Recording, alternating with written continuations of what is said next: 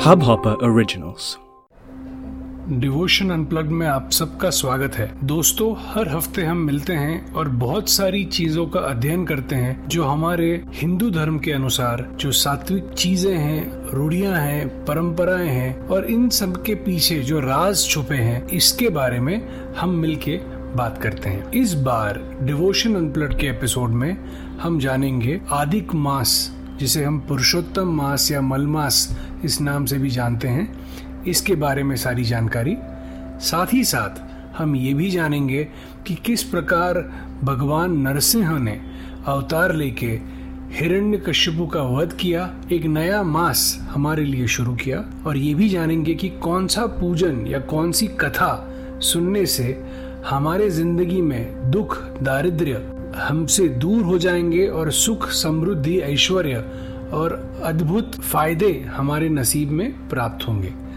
ये और और बहुत सारी बातें आज के इस डिवोशन अनप्लट के एपिसोड में मैं हूँ आपका दोस्त Girish Kulkarni powered by temple connect your devotional connect online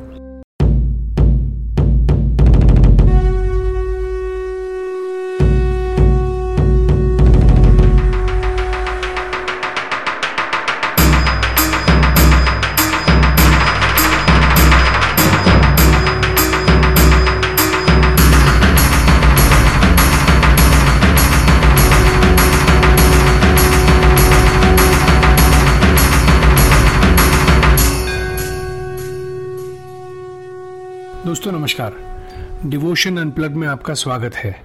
हम बहुत सारी कोशिशें करते हैं दुख दर्द और दारिद्र्य से बाहर निकलने के लिए और ये भी कोशिश हमारी होती है कि, कि किस प्रकार से कौन सा वो एक चीज़ या कौन सी वो पूजन किया जाए जिसके चलते हमारी ज़िंदगी में उत्कर्ष और बहुत सारा धन दौलत और ऐश्वर्य हमें हमें प्राप्त हो। आइए इस बार इस एपिसोड में जानते हैं कि आदिक मास क्या है, आदिक मास का महत्व क्या है और इस आदिक मास में आप जो भी पूजन करेंगे, उसका आपको सबसे ज़्यादा से ज़्यादा फल कैसे मिल सकता है? हम ये भी बात करेंगे इस बार कि वो कौन सी कथा है, वो सुनने से दुख, दर्द और दारिद्र्य आपसे बहुत दूर चला जाएगा और सुख, समृद्धि ऐश्वर्य आपकी ज़िंदगी में सदा बना रहेगा। डिवोशन अनप्लट के इस एपिसोड में हम ये भी जानने की कोशिश करेंगे कि किस प्रकार से विष्णु भगवान की साधना, विष्णु भगवान का पूजन, विष्णु भगवान का जो जो अनुष्ठान है, आराधना है, वो करने से हमें अधिक मास का सबसे ज़्यादा से ज़्यादा फल प्राप्त हो। और ये भी जानेंगे कि वो मंदिर कौन सा है, जहाँ पे आदिक मास का जो पुरुषोत्तम मास, ये भी नाम है। इसके सिलसिले में वो मंदिर है जहाँ पे हमें दर्शन लेना चाहिए और बहुत सारा हमें आशीर्वाद प्राप्त होता है।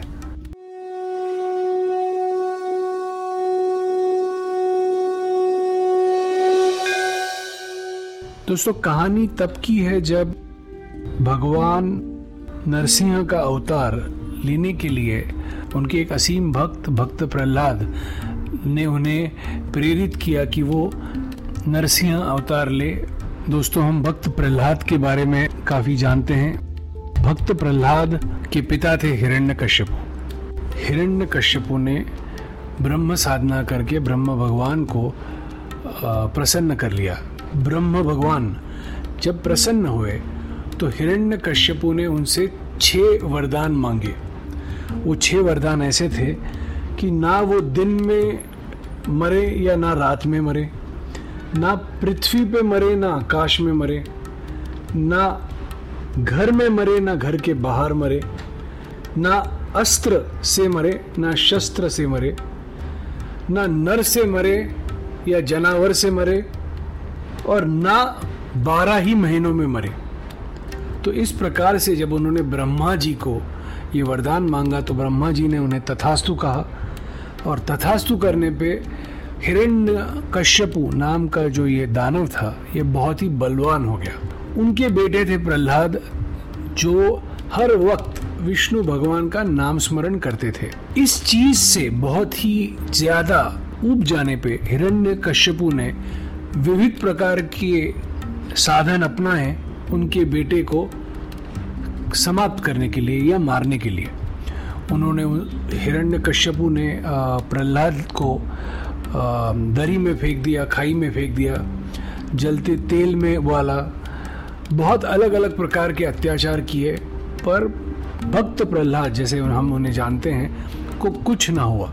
एक बार जब भक्त प्रहलाद भगवान विष्णु का नाम स्मरण कर रहे थे तो क्रोध में आके हिरण्य कश्यपु ने कहा कि बता, कहाँ है तेरा विष्णु? कहाँ है तेरा भगवान? ये पत्थर है ये जो शिला है, ये जो पत्थर का एक जो पिलर है, इसमें क्या तेरा भगवान है? जब ये पूछा गया तो भक्त प्रहलाद ने कहा कि जी हाँ इसमें भी मेरा भगवान है, इसमें भी मेरे भगवान विष्णु समय है। तो क्रोध में आके उन्होंने एक मुष्टि प्रहार करके, हाथ से ज़ोर से मार के उस उस शिला को, उस पिलर को तोड़ दिया और उसमें से भगवान विष्णु का जो नरसिंह अवतार है, ये प्रकट हुआ। जब नरसिंह अवतार प्रकट हुआ तो भगवान विष्णु ने हिरण्य कश्यपु को उठा लिया और अपने पैरों पे, जिसे हम अपने जांग पे बिठा दिया, और हिरण्य कश्यपु को गिनवाया कि बता हिरण्य कश्यपु ये ना तो दिन है, ना तो रात है, क्योंकि ये संध्या का समय है। ना तो आप पृथ्वी में पे पड़े हो, ना तो आप आकाश में हो, क्योंकि आप मेरे जांग पे, हम, आप मेरे पैर के ऊपर समाये हुए हो। ना तो आप घर के अंदर हो, ना तो घर के बाहर, ये तो घर के दहलीज पे उन्होंने उन्हें बिठाया था। ना तो आपको मैं शस्त्र से मारूँगा, ना ही कोई अस्त्र से मैं तो आपको मेरे नाखून से मारूँगा। ना ही मैं नर हूँ, ना ही मैं जनावर हूँ, मैं आधा नर हूँ, आधा सिंह का स्वरूप हूँ। और सबसे मुख्य कारण कि ये जो महीना है, ये वो बारह महीनों में से एक भी महीना नहीं है, ये वो महीना है जहाँ पे मैं प्रकट हुआ हूँ जिसे आदिक महीना या पुरुषोत्तम महीना या मल मास करके जाना जाएगा वो ये तेरहवा महीना है जिसमें मैं तेरा वध कर रहा हूँ। याद कर उन सारे वचनों को या वो आशीर्वादों को जो भगवान ब्रह्मा ने आपको दिया है। और आज मैं आपका अंत इस प्रकार से कर रहा हूँ जहाँ पे भगवान ब्रह्मा का शब्द कहीं खाली नहीं गया।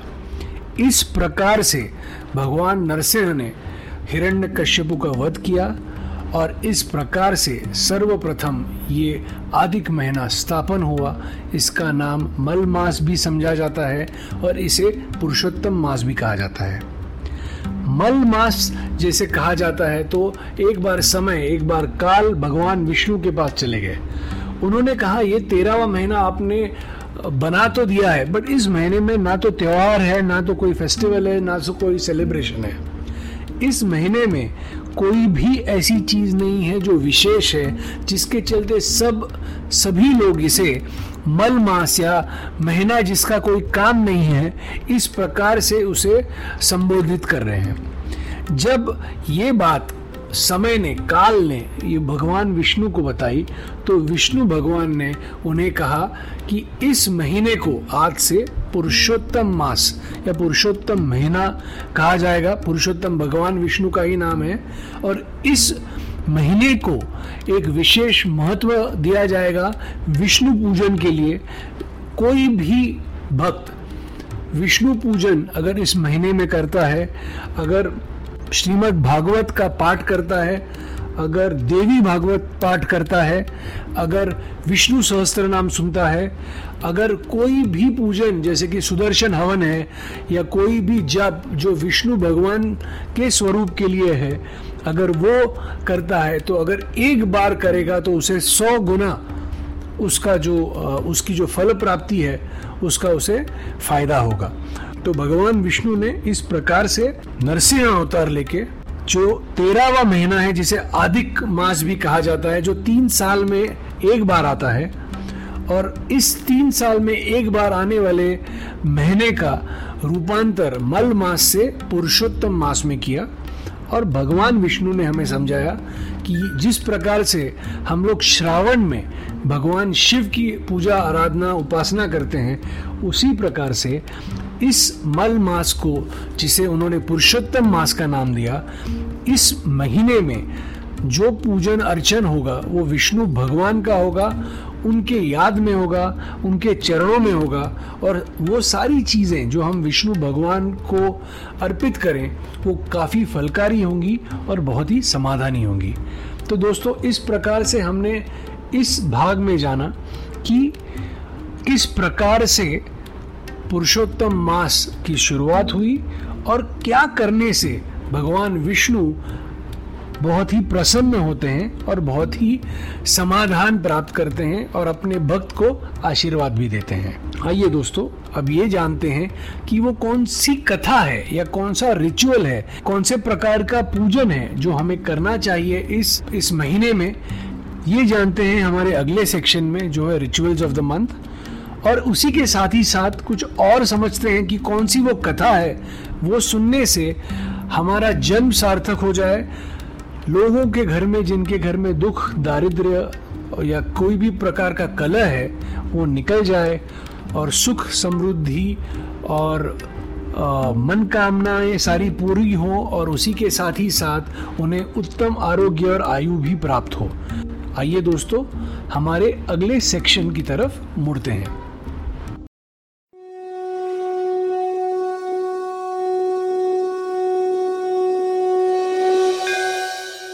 दोस्तों, भागवत सप्ताह, ये हमने बहुत ही अलग अलग जगहों पे सुना होगा।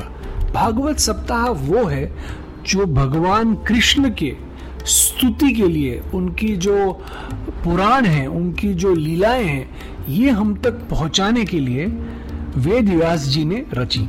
बात उस समय की है जब महाभारत और भगवत गीता की रचना ऑलरेडी वेद व्यास जी ने श्री गणेश जी के मदद से पूरी की थी। बट वो दुखी थे। उनको कुछ समाधान प्राप्त नहीं था तो एक बार नारद जी वहाँ से गुजर रहे थे तो उन्होंने देखा कि व्यास जी वहाँ पे दुखी हैं और उस दुख का या उस चिंता का कारण समझने के लिए वो वेद व्यास जी के यहाँ चले गए। तो उन्होंने वेद व्यास जी को पूछा कि आप क्यों नाराज़ हो, आप क्यों दुखी दिख रहे हो? तो उन्होंने कहा कि मैंने महाभारत तो लिख दिया, इसमें गीता सार भी आ गया बट भगवान कृष्ण की जो लीला है उसको मैं लोगों तक पहुंचाना चाह रहा हूँ कि उसे सुन के जो उनका भक्त समुदाय है, वो प्रेरित हो और कृष्ण लीला, कृष्ण चरण में हम, हमारे सबकी जो भावना है, वो बढ़ती जाए। तो नारद मुनि ने वेद व्यास जी को एक सुझाव दिया कि आप भगवान कृष्ण के लीलाओं को समर्पित एक भागवत पुराण लिख दीजिए, जो लोग पढ़ेंगे और उन्हें भगवान कृष्ण की लीला और उनका जो पूरा कथा है या जीवन सार है, वो लोगों तक पहुंचेगा। तो इस प्रकार से श्रीमद् भागवत की का निर्माण हुआ और साथ ही साथ श्रीमद् भागवत की कथा बहुत ही बड़े पैमाने में श्री बद्रीनाथ मंदिर, जो विष्णु स्थान है और सबसे शक्तिशाली विष्णु स्थान भी जाना जाता है। इस जगह पे श्रीमद् भागवत सप्ताह का आयोजन हुआ। श्रीमद् भागवत सप्ताह का महत्व वहाँ से शुरू हुआ और वहाँ से फिर हर गली में, हर घर में, हर गाँव में, हर शहर में श्रीमद् भागवत सप्ताह आयोजित होना शुरू हुआ। तो दोस्तों, श्रीमद् भागवत का जो महत्व है, ये बहुत ही विलक्षण है। तो ऐसा कहा जाता है कि इस पुरुषोत्तम मास में, जिसे हम अधिक मास भी कहते हैं, इसमें जो कोई भागवत सप्ताह में भाग ले, जो कोई इस भागवत सप्ताह को का श्रवण करे या सुने, या जो भी विष्णु पूजन या या विष्णु अवतार पूजन करके विष्णु भगवान को अपनी प्रार्थना अर्पित करे, उनका जो जीवन है, वो वो बहुत ही अलग प्रकार से उन्हें आशीर्वाद मिलता है और वो मोक्ष प्राप्ति अपने जीवन के अंत में उनको मोक्ष प्राप्ति होती है। तो श्रीमद् भागवत की तो बहुत सारी कथाएँ हैं और जिसमें कृष्ण लीलाएँ हैं और बहुत सारी चीज़ें हैं, जहाँ पे कृष्ण भगवान ने उनके भक्तों को अलग अलग प्रकार से, तकलीफों में से बाहर निकाला। तो ये एक अनोखी कहानी है जो मुझे बहुत ही पसंद है और मैं ये आपके साथ शेयर करना चाहता हूँ। ये वो कहानी है दोस्तों, जब भीष्म पितामह अपने बाणों की शैया पे सोए हुए थे, जो अर्जुन अर्जुन ने महाभारत में भीष्म पितामह को हरा के उन्हें एक बाण बाणों की शैया पे सुला दिया। तो दोस्तों, बात तब की है जब कृष्ण भगवान हस्तिनापुर छोड़ के अपने द्वारिका नगरी लौट रहे थे। जब वो वहाँ से सबको मिल के सबको प्रणाम करके, सबकी विदा लेके वहाँ से हस्तिनापुर से द्वारिका नगरी निकले तो उन्हें याद आया कि वो भीष्म पितामह जी को मिलना भूल गए।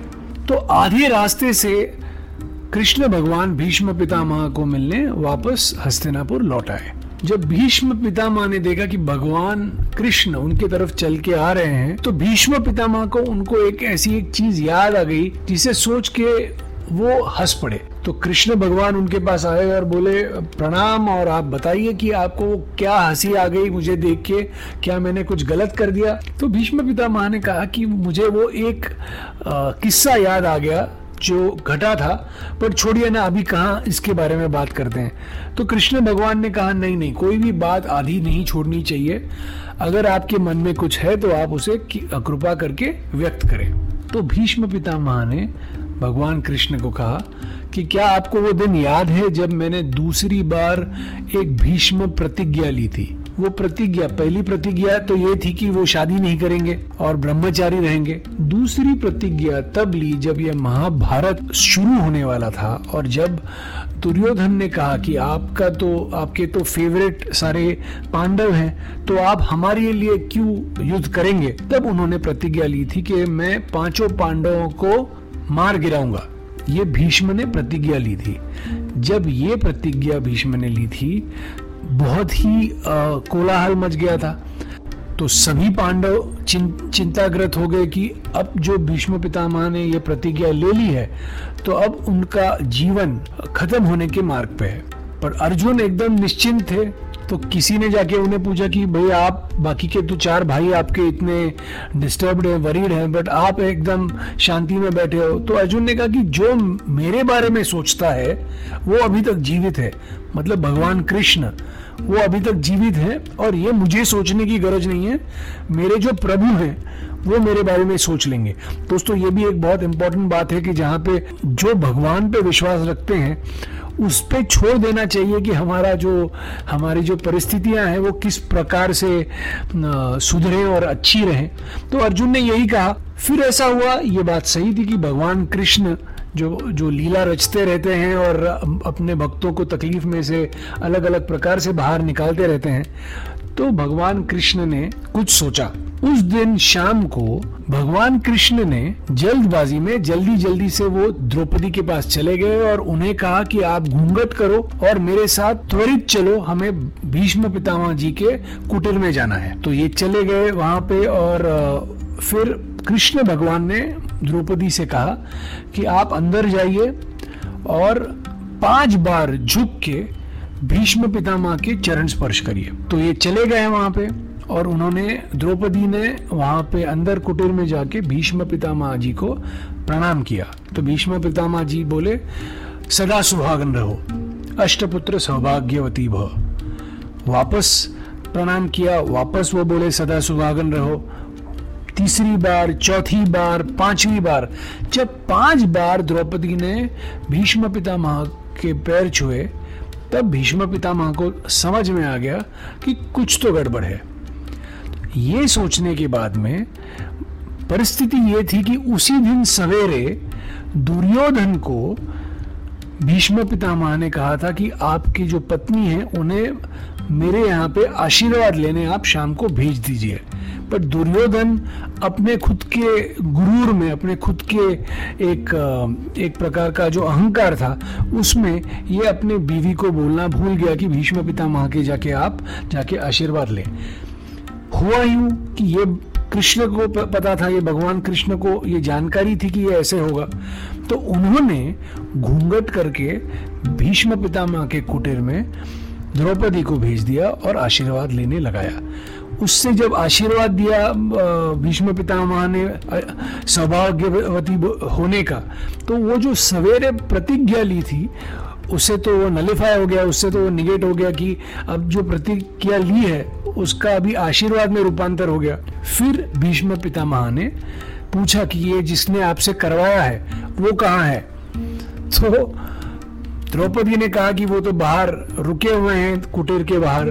तो भीष्म पितामह अपने कुटीर से बाहर गए, बाहर वासुदेव श्री कृष्ण खड़े थे तो उनको झुक के भगवान कृष्ण के भीष्म पितामह ने पैर पकड़े और साष्टांग प्रणाम किया। तो साष्टांग प्रणाम जब किया तो भगवान कृष्ण ने उन्हें अपने दोनों हाथों से उठा लिया।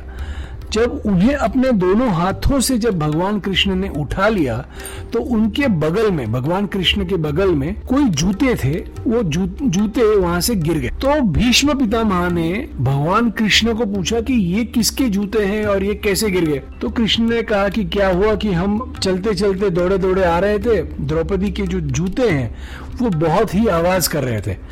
तो उस आवाज़ को सुन के कोई चौकन्ना ना हो जाए ये सोच के मैंने वो जूते उठा के मेरे बगल में छुपा दिए, रख लिए कि आवाज़ ना हो।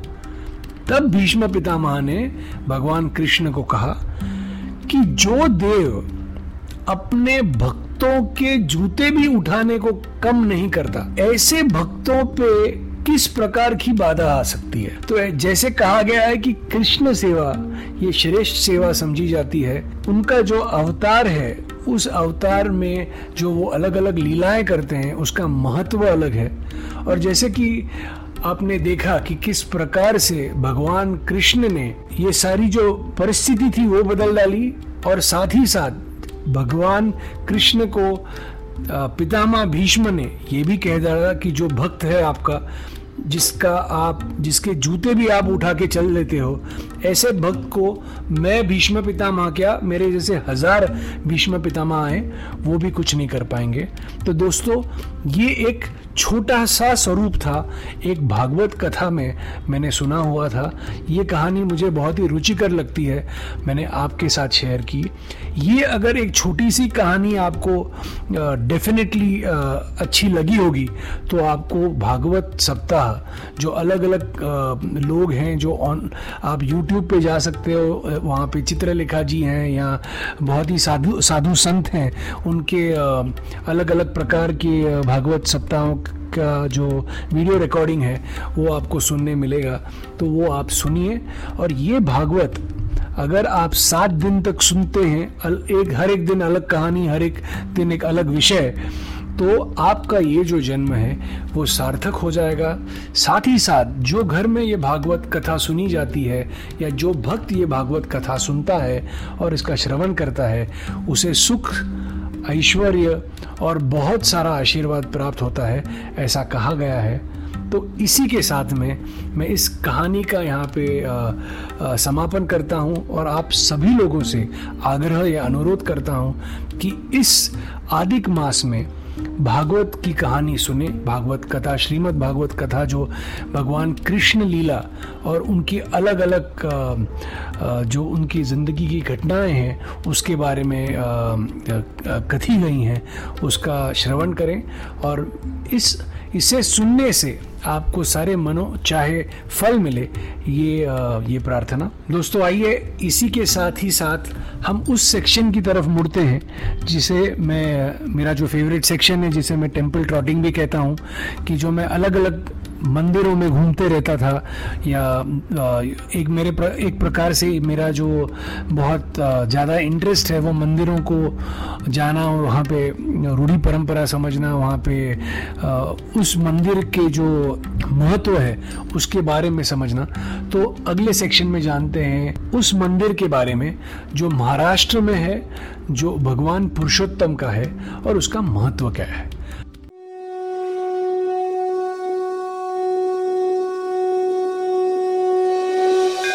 सो so, दोस्तों जैसे कि हमने जाना आज के इस एपिसोड में कि किस प्रकार से मल मास का नाम पुरुषोत्तम मास रखा गया भगवान विष्णु के द्वारा। ये वो महीना है जहाँ पे भगवान विष्णु का पूजन भगवान विष्णु की आराधना उनका जप उनका तप उनके लिए किया हुआ पूजन हवन या यज्ञ कांड कोई भी इस प्रकार का सात्विक पूजन बहुत ही फलकारी समझा गया है। महाराष्ट्र में बीड़ नाम का एक जिला है जो गोदावरी नदी के तट पे है, यहाँ पे पुरुषोत्तम भगवान का एक मंदिर है, जो भारत में केवल एक ही मंदिर है पुरुषोत्तम भगवान का, जो कम से कम 1500 साल पुराना है, और इसे हेमाड़पंथी भी कहा गया है, जो एक प्रकार की शिला है जिस प्रकार से ये मंदिर बांधा गया है। इस इस मंदिर का महत्व इस आदिक मास में, पुरुषोत्तम मास में बहुत ही प्रख्यात है।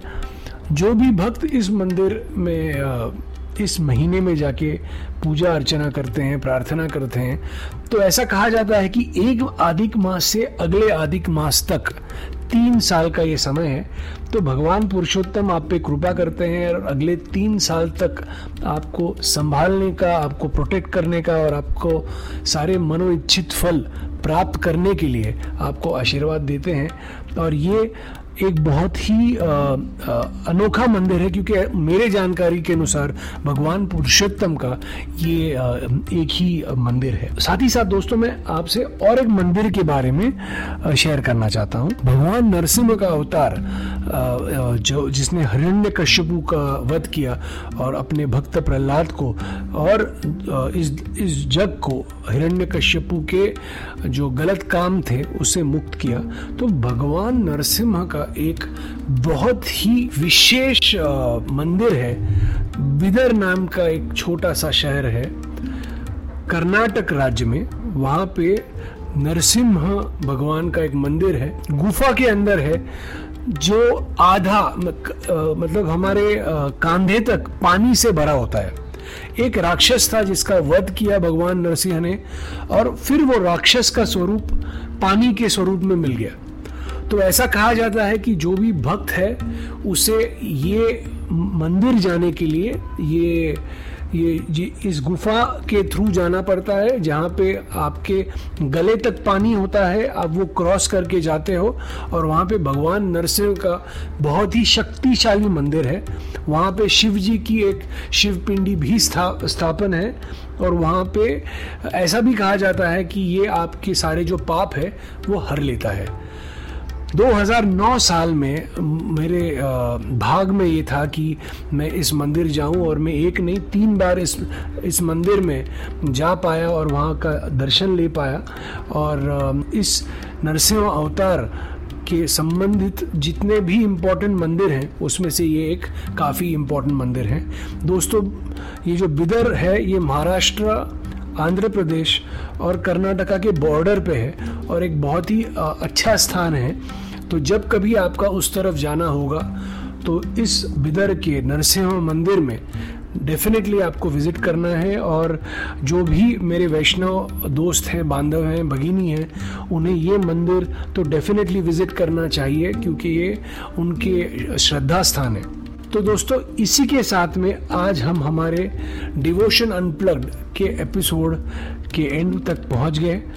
इस एपिसोड में हमने जाना कौन सी वो चीज़ है जो आदिक मास को आदिक मास बनाती है। सो दोस्तों, आज के इस एपिसोड में हमने वो तो सारी चीज़ें जान ली, आदिक मास के बारे में, नरसिंह भगवान के बारे में, पुरुषोत्तम मंदिर के बारे में, और नरसिंह मंदिर जो बिदर में स्थायी है।